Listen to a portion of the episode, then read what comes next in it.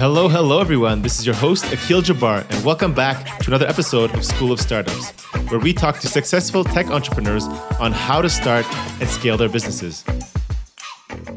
On today's episode, we'll be talking about what are some advantages of bootstrapping your startup and still being able to get acquired. Today, we have our guest, Einar Vollset, with us. Einar is uh, currently the founder and general partner at Tiny Seed, a remote based startup accelerator designed for early stage bootstrap SaaS founders, which provides funding, community, guidance, advice, and mentorship.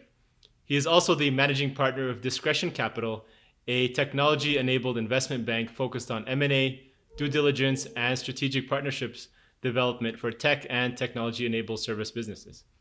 Einar was previously a professor of computer science at Cornell University. He is a serial entrepreneur who founded many companies like Remail, which was acquired by Google in 2010, Octopus Mercantile, and AppAftercare, a company which was built from scratch with zero outside funding, uh, which was completely bootstrapped from zero until it was uh, acquired in 2016. Einar was also CEO at Left Coast R&D and is an advisor at Trigger.io and Biomeme. Um, so huge accomplishments and impressive achievements so far. Uh, welcome, Einar, and uh, thank you again for taking the time today and joining me for being on the show. Do you have anything else to add to that, or? No, that's fine. Thanks for having me. Um, yeah, I'm I'm the co-founder of Tiny Seed. My partner will be pissed off if I if you call me the founder. I'm doing right, it Rob. with my partner with my partner Rob Okay, cool. That's uh, Rob, right from from Drip. Yeah, that's right. Yeah. Yeah, cool. Um, you know, starting from the beginning, can you share about? It seems you know you've a lot of accomplishments as an entrepreneur. When was the moment that you kind of decided that I wanted to become an entrepreneur? If you remember that time.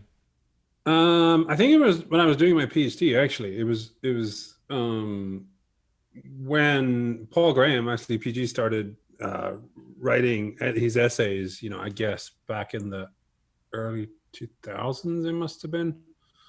And just like he was one of the first people who wrote, like, this is doable, you know, like this is something you can do. Like, you just start the thing and you build something people want, and then you charge for it, and that's how you make money, which I don't know, like you go through, uh, you know, classic education and things, and there's always there's like a there's like a pipeline, right? it's like you go through school, you do good at school, then you get to another school, and you do good at that school, and then you, you know, you get into a good university, you get good grades, and then you get a job somewhere, and and that's sort of it. Yeah. Um, and it was really like when I was doing my PhD that um, you know his writing had had a, a pretty profound Im- uh, impression on me in terms of thinking about what I wanted to do in life. I guess I mean it's sort of his fault that I've never really had a real job. I guess. Okay, so direct from school to, to success. That's awesome. Well, I don't know about direct to success, but it's certainly like I haven't had a real job to my mother's chagrin. So, yeah. yeah, every founder's dream. So, um, I mean, every startup founder, I mean, they're excited about the idea of getting, you know, acquired by a big name brand. Um, I know you've had a couple of great exits with the companies you started do you so you know from you know phd to you know starting some companies do you remember what it was like for you those moments of like the day of like the transaction or you know after the the the, the acquisitions or any of them well i think i think the, the the sort of strangest thing that i wasn't expecting is that you know once it was done you know certainly i remember this from my last one it's like it doesn't take very long before you got to do something else mm. it's like you know, I think a lot of people have this view that's like, oh, if I made, you know, this kind of money, then I would just do, you know, go to the beach or golf a lot. And it's just, that's just certainly not in my DNA. Um, it certainly gives you freedoms in ways that, that perhaps um, you, don't get in other, in other sources. Uh, but, um, but yeah, that desire to get back to work and do and build something new is, is pretty, comes back pretty quickly. So you just went jump from one to the other. Do you remember how long that was before you started getting that itch and you're like, uh, I'm ready to go again? Uh, well, I think like the last one was 2016, and then I actually helped my wife set up uh, where I live. She she we, we live on a small flower farm and help her set up like her farming business and, and things. So did that for a while and then sort of bummed around, and then I sort of got pulled into M and A work, uh, probably within six months actually, of that, and sort of was just like, all right, this sounds like a, a challenge, you know. Cool. Uh, and what's your take right now with I guess you know with the COVID nineteen virus going on? Um, what's what's your you know take and experience on the current environment of the SaaS industry, and how's that affected your kind of investment strategy at, at Tiny, Tiny Seed? it hasn't it hasn't actually uh, affected it all that much. We still we still have our strategy. We you know we've just today actually announced our latest uh, twelve or thirteen investments for batch 2 mm-hmm. Um, our, our thesis remains the same. Like it's realistically the exit time for these companies is you know three to seven years out, and so hopefully by then this COVID thing will have blown over and things will mellow out a bit. So so it doesn't actually impact us all that much.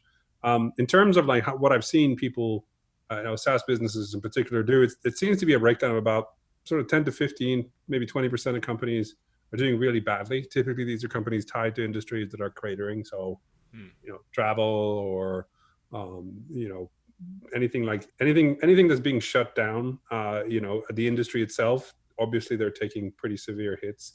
Um, on the flip side, there's probably another say 20% that are doing really well. So these are things that are like they were at the forefront of the remote work or something relating to that. Like Zoom is sort of the poster child, but there are hundreds, if not thousands, of companies that sort of fit various niches where uh, you know this acceleration to work from home has really helped them. And then I would I would say the other sixty percent right in the middle is probably doing you know they're down for sh- mostly like whether that's conversion rates you know plummeting uh, you know, failing to land any deals or whatever. But so there may be five, 10% down MRR in April, maybe, uh, even though maybe perhaps they were on a growth trajectory beforehand. Right. But they haven't really seen the same kind of uh, sort of fatal or, or near fatal um, outcomes that some of the worst that companies have done. Makes sense. Yeah, I remember we were talking right before this uh, about the one podcast company you have in your portfolio. I would imagine they're they're in that top twenty percent at this at this stage. I would say so. Yes. Yeah. for, for the remainder of the companies, like with this situation, um, let's say the sixty or eighty percent of the of those companies, are you speaking or advising on your startups? Uh, you know how to how to plan uh, on the short term, mid term, long term basis uh, for the strategy, or are you just kind of leaving that to them at this point? Leaving a lot of it to them. Like you know, we're we're minority investors. We're not buyout funds. We don't we don't take a board seat. We don't operate like that. I've actually spent a disproportionate amount of my time in the last three or four weeks helping uh, our U.S. companies at least uh, navigate the sort of government PPP, EIDL type programs. Um, so that's been helpful, at least to a degree, uh, for a bunch of our companies. But like, you know, it's it, there are all these people are saying like, "Oh, it's never going to be the same," and everything has changed. And I'm like, well, yes, kind of, yes and no. You know, I think certainly there'll be a number of companies that take a hit with this, but you know, I, I don't fundamentally see I don't fundamentally think companies should change their strategy based on this, at least not their long, medium to long term strategy. Mm, so just making some some changes on the on the short term mainly just to keep up for cash flow and whatnot. Yeah, cash is king. I mean, I like most of these companies that we're we're certainly we're investing in are quite um, uh, quite frugal companies. You know, they're not typically your, or they're they're just not your typical you know silicon valley venture based growth at all costs you know fundraise every 18 months or go off a cliff type companies mm-hmm. so a lot of them are sort of uniquely positioned to just sort of hunker down and, and survive through it mm-hmm. um, so I, I, keep joking actually that i wish we'd raised our fund too because we were already because then we would have been in a perfect position as all these startup venture backed startups blow up left and right right um, but yeah no that's yeah it's pretty much just gonna so I, I, know you've done. I, I, believe you've done both, right? You've bootstrapped several companies, and maybe you know you're pretty familiar with the the VC funding phase. You know, with Tiny Seed, you guys are you're focused with bootstrap companies. Do you do you ever make a recommendation specifically for any of the founders? Say, okay, you know, you should actually go towards more raise VC capital, or you should remain v, uh, bootstrapped. Um, certainly, like we think probably about 10 to maybe 20% of the companies that come through will realize that they have a bigger opportunity than perhaps they thought. Mm and and in some cases like you know and that might be because they just didn't realize how big a market they were going after or because they pivoted in some way shape or form towards something bigger and at that point it, it, it may make sense to, to go out and, and, and raise venture capital and, and certainly we're very supportive of that like if that's if that's something that makes sense for the for the for the company and the team then and the founder then you know go do that it makes a lot of sense to do so um, it's rare that well, I, I don't think we would ever say like, hey, you you should stay. If, if a founder is determined to to go raise funding or whatever, uh, I don't think we're going to advise them to say, hey, you guys should stay bootstrapped. Um, sort of a founder decision more than anything else. It's just important to us, and I think in general this is true. It's like it's important for us that founders understand that money isn't free in a way and it's like you know if you take i don't know $2 million on a 10 million uh, pre then certainly those investors are, are going to expect a, a kind of outcome um, in order to get the kind of returns that they need for their portfolios right. and so i think a lot of people are like chasing after the biggest possible valuation and then they get snookered when they're like oh i have an offer for 30 million dollars from my saas business which for most founders if you haven't been you know diluted to hell um, is going to be a meaningful amount of money you know a life-changing amount of money. Um, but then they get snookered because they're like well listen i paid 20 million evaluation for my last investment round so i'm going to block you from making this you know this sale or taking this acquisition offer right. and, and like a big part of what we're trying to do with tiny seed is sort of align investor and founder interest to the point where like okay even sub hundred million dollar exits can be meaningful for everybody um, that's very much what we're trying to do mm. so you don't you kind of give them a little bit more control in their their decision making you know not just thinking the short term which a lot of people may look at like let's raise capital and just look at short term but you know long term what the implications could be right and yeah i mean i think like i mean if you it's, it's funny we actually did a study on um, uh, in, in, order to prepare for a fundraising for fund two, we were curious about like uh, what percentage of um, you know how big an asset class is this set of companies, sort of B two B SaaS companies that you know maybe bootstrap, maybe took a little bit of money, maybe took one round, uh, but then got the profitable and just grew on their own revenues. Like how many are there of those? Because I think because my hunch was that okay, so the mainstream press, you know, means you know, uh, TechCrunch, Recode, all those guys, they usually report on like the high drama, high stakes, you know, uh, unicorn type companies or what's going on with them. And so we actually studied. We looked at um, uh, about 3,000 acquisitions, software acquisitions that were made in 2017, 2019, mm-hmm. and then looked at like of those companies, uh, what percentage of um, actual acquisitions that were announced uh, had any kind of mainstream uh, tech coverage and um, about 93% of those acquisitions never got mentioned in the mainstream tech uh, market. And then we looked at like okay how many um, and this is a study we're not quite done with but we started looking at how of, of the acquisitions how many had traditional venture capital financing. And the preliminary results show that only about a third did. So the other two thirds either bootstrapped or took a little bit of money or you know did something that it's almost impossible to figure out what they did. Um, so it's a it's a pretty significant um, it's a pretty significant asset class. I think. Yeah, and I think most people just aren't aware that that's an. I mean, they're just here. You know what the typical startup, uh, you know, route is, and they probably follow that. But you know, there's another path that. Yeah, I'm just going along. I mean, like I'm I'm um, sort of friend. At least I know uh, Sam Altman, who's the president now. I guess he was the CEO. I don't know. Maybe he's the chairman now. I can't figure it out. Mm-hmm. And he was saying in January, like how to invest in startups. And one of the things he said, which I fundamentally disagree with, is like you should never invest in anything that couldn't become ten billion dollars. that that just can't possibly be true. Or, or, if it is, it's it's a really uh, sad state of affairs for investment into every other company. Because like it is not long ago that the advice was you should not invest in anything other than something that become a unicorn, so one billion dollars. So now it's $10 billion. So what's the next? Is it going to be $100 billion? Like you have to have a trillion dollar company. There's like four companies that are inve- worth investing in the whole world every that's year. Right. Yeah. You got to be Elon Musk or Zuckerberg. Like, yeah. And like, and it's, I think in part it's because of, you know, there are certain dominant ways to think about investing and certain dominant approaches. Typically, you know, there are the safes uh, that, that YC, which I went through and, and, and love, but they came up with and it fits their model, but that's not the only model to do uh, early stage venture investments. And I actually think uh, what we're trying to prove is that you could do a much wider set of, um, you know, you can you can back a much wider set of companies, and actually that set of companies is probably a much bigger asset class than the traditional venture capital is. Makes sense.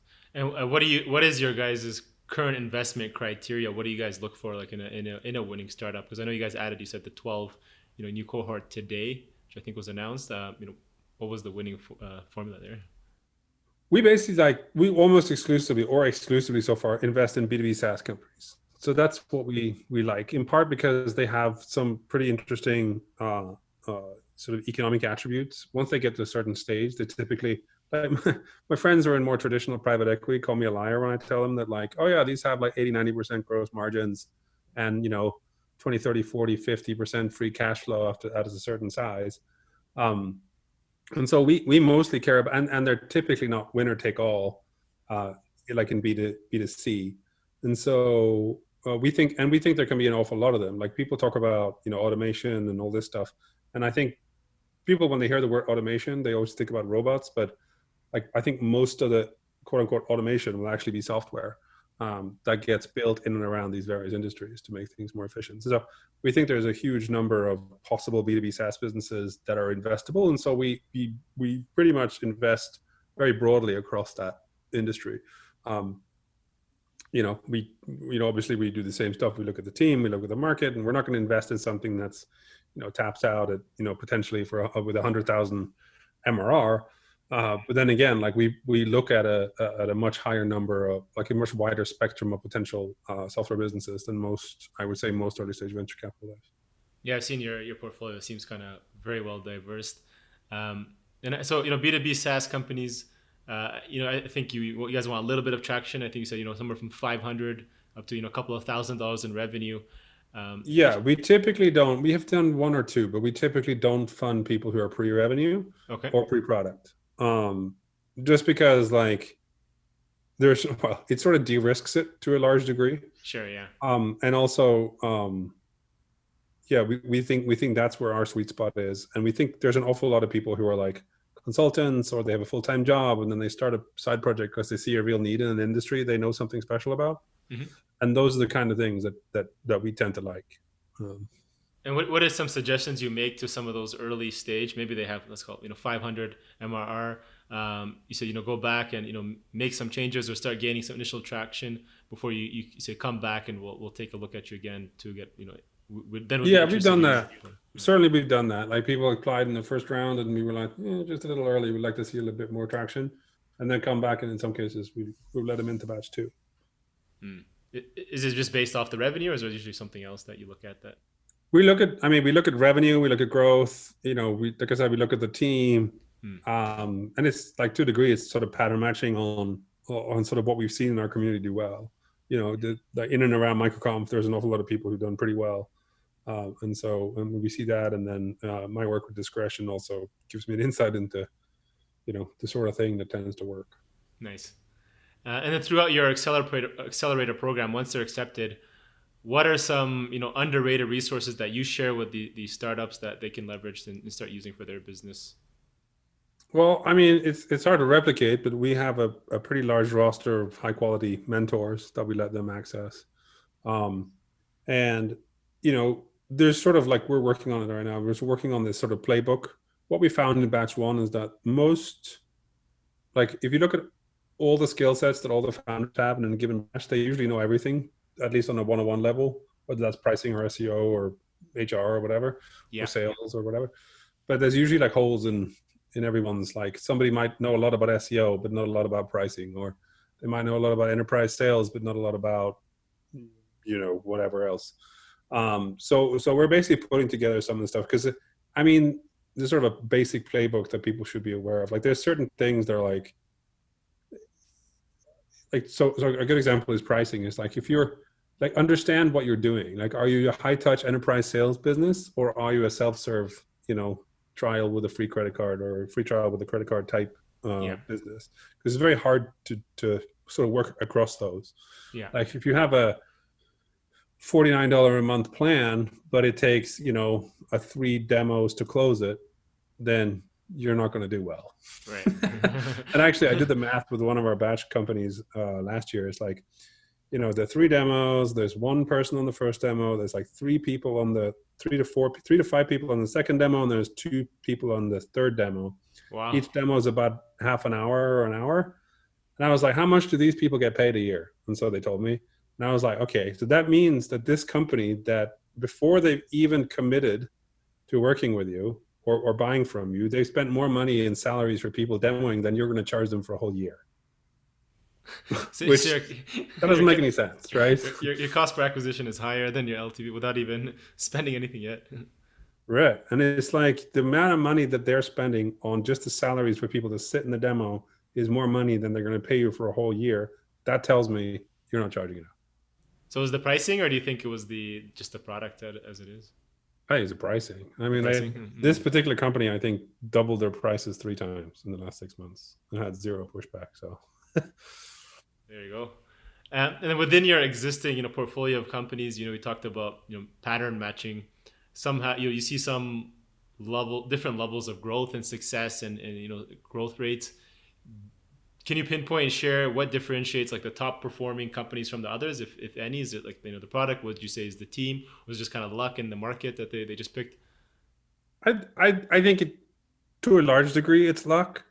Um like if you happen to stumble into something that really resonates i, I do think that's you know super helpful I i don't necessarily see a direct correlation between certain kinds of behavior or, or go to market or whatever and success Okay. I think there's so many moving parts that you sort of have to you have to be a little lucky in order in order to really start to grow quickly.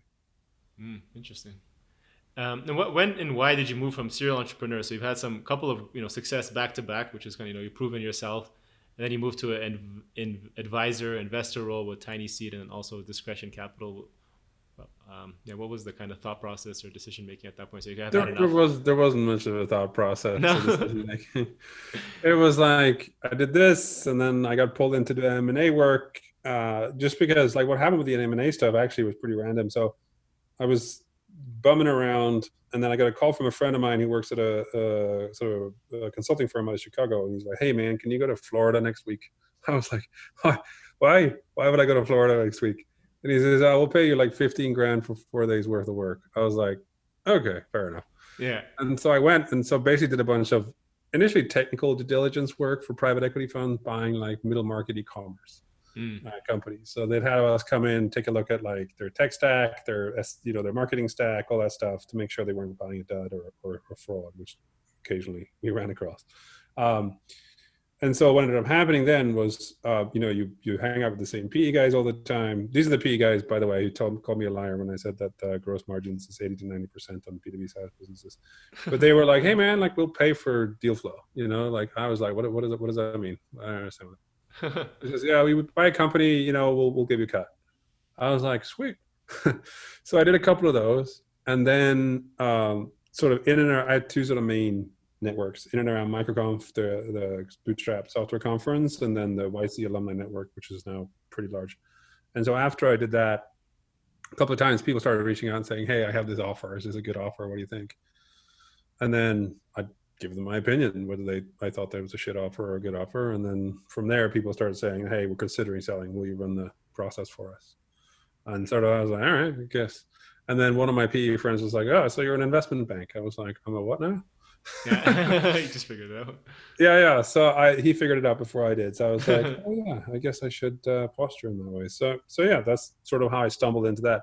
And then really what happened was being exposed to that, I saw you know more and more of these the sort of institutional money uh, moving down market in terms of realizing how valuable these SaaS businesses are. Mm-hmm. And then you know the valuations going up for businesses, you know, say north of a couple of million ARR.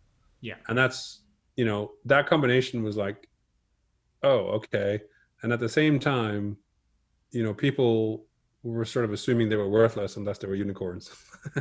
Right. And so started doing those kind of deals and then that's when i uh, you know pinged rob and said hey you know no one's really funding the very early stages of this. Like you know companies that yeah they may become unicorns who, who knows? Um, but realistically like nobody's funding you know uh, you know, a company that maybe the goal is to sell for $100 million or $50 million. So that's sort of the, sort of, there wasn't much of a plan, put it that way. it just kind of stumbled upon you. And now, and now you're, I'm assuming you're enjoying it and between the two. Yeah, it's fun. It's certainly, you know, it's less work to be an investor than to be a, an entrepreneur. So. 100%. Yeah. yeah. Um, what would you say is the most common reason? So, other than you know, let's say revenue, you know, B two B SaaS, any other reasons why you turn down an offer to invest in a SaaS company or accept them into our your accelerator program? Um, so there's we had so many applications that we actually turned down an awful lot of companies that we would have liked to invest in. So I, I actually don't know. I think it probably would have like the, the, the long term goal is to invest in hundreds of companies a year. Yeah. Um, but and so even just out of the last batch, I probably would have liked to invest somewhere between 50 and 75 companies. We just don't have the infrastructure and the funding to do that yet. Um, but yeah, there isn't really like a, a red flag that sort of stands out to me. Um, I think I think the one thing that I probably have as a sort of a hang up with a founder is that there there's a certain type of founder who tends to make sort of mountains out of molehills. Like they they sort of tend to just like if there's a speed bump they sort of like have to stop and like really observe the speed bump and like measure the total height of the speed bump. Instead of just running through it. Yeah versus like uh, that kind of personality i think can is not particularly helpful particularly early on. Like i feel like just the pedal to the metal and just let's see how it goes is often is often more beneficial. And so i think that's probably one of my main sort of hangups as it relates specifically to founders. But honestly, the, the, the, sort of set of industries we in, uh, invest across is so large that it there isn't really like a personality trait or uh, a kind of industry that we like. You know, if you're doing B2B SaaS in an industry that's big enough and you seem like you understand that industry and you, you have some sort of advantage um, just of some random dude, we're probably going to be interested. So I saw you. So you guys selected, I think it was around twelve or, or so for for this batch. You would have liked to do, you know, fifty or seventy five.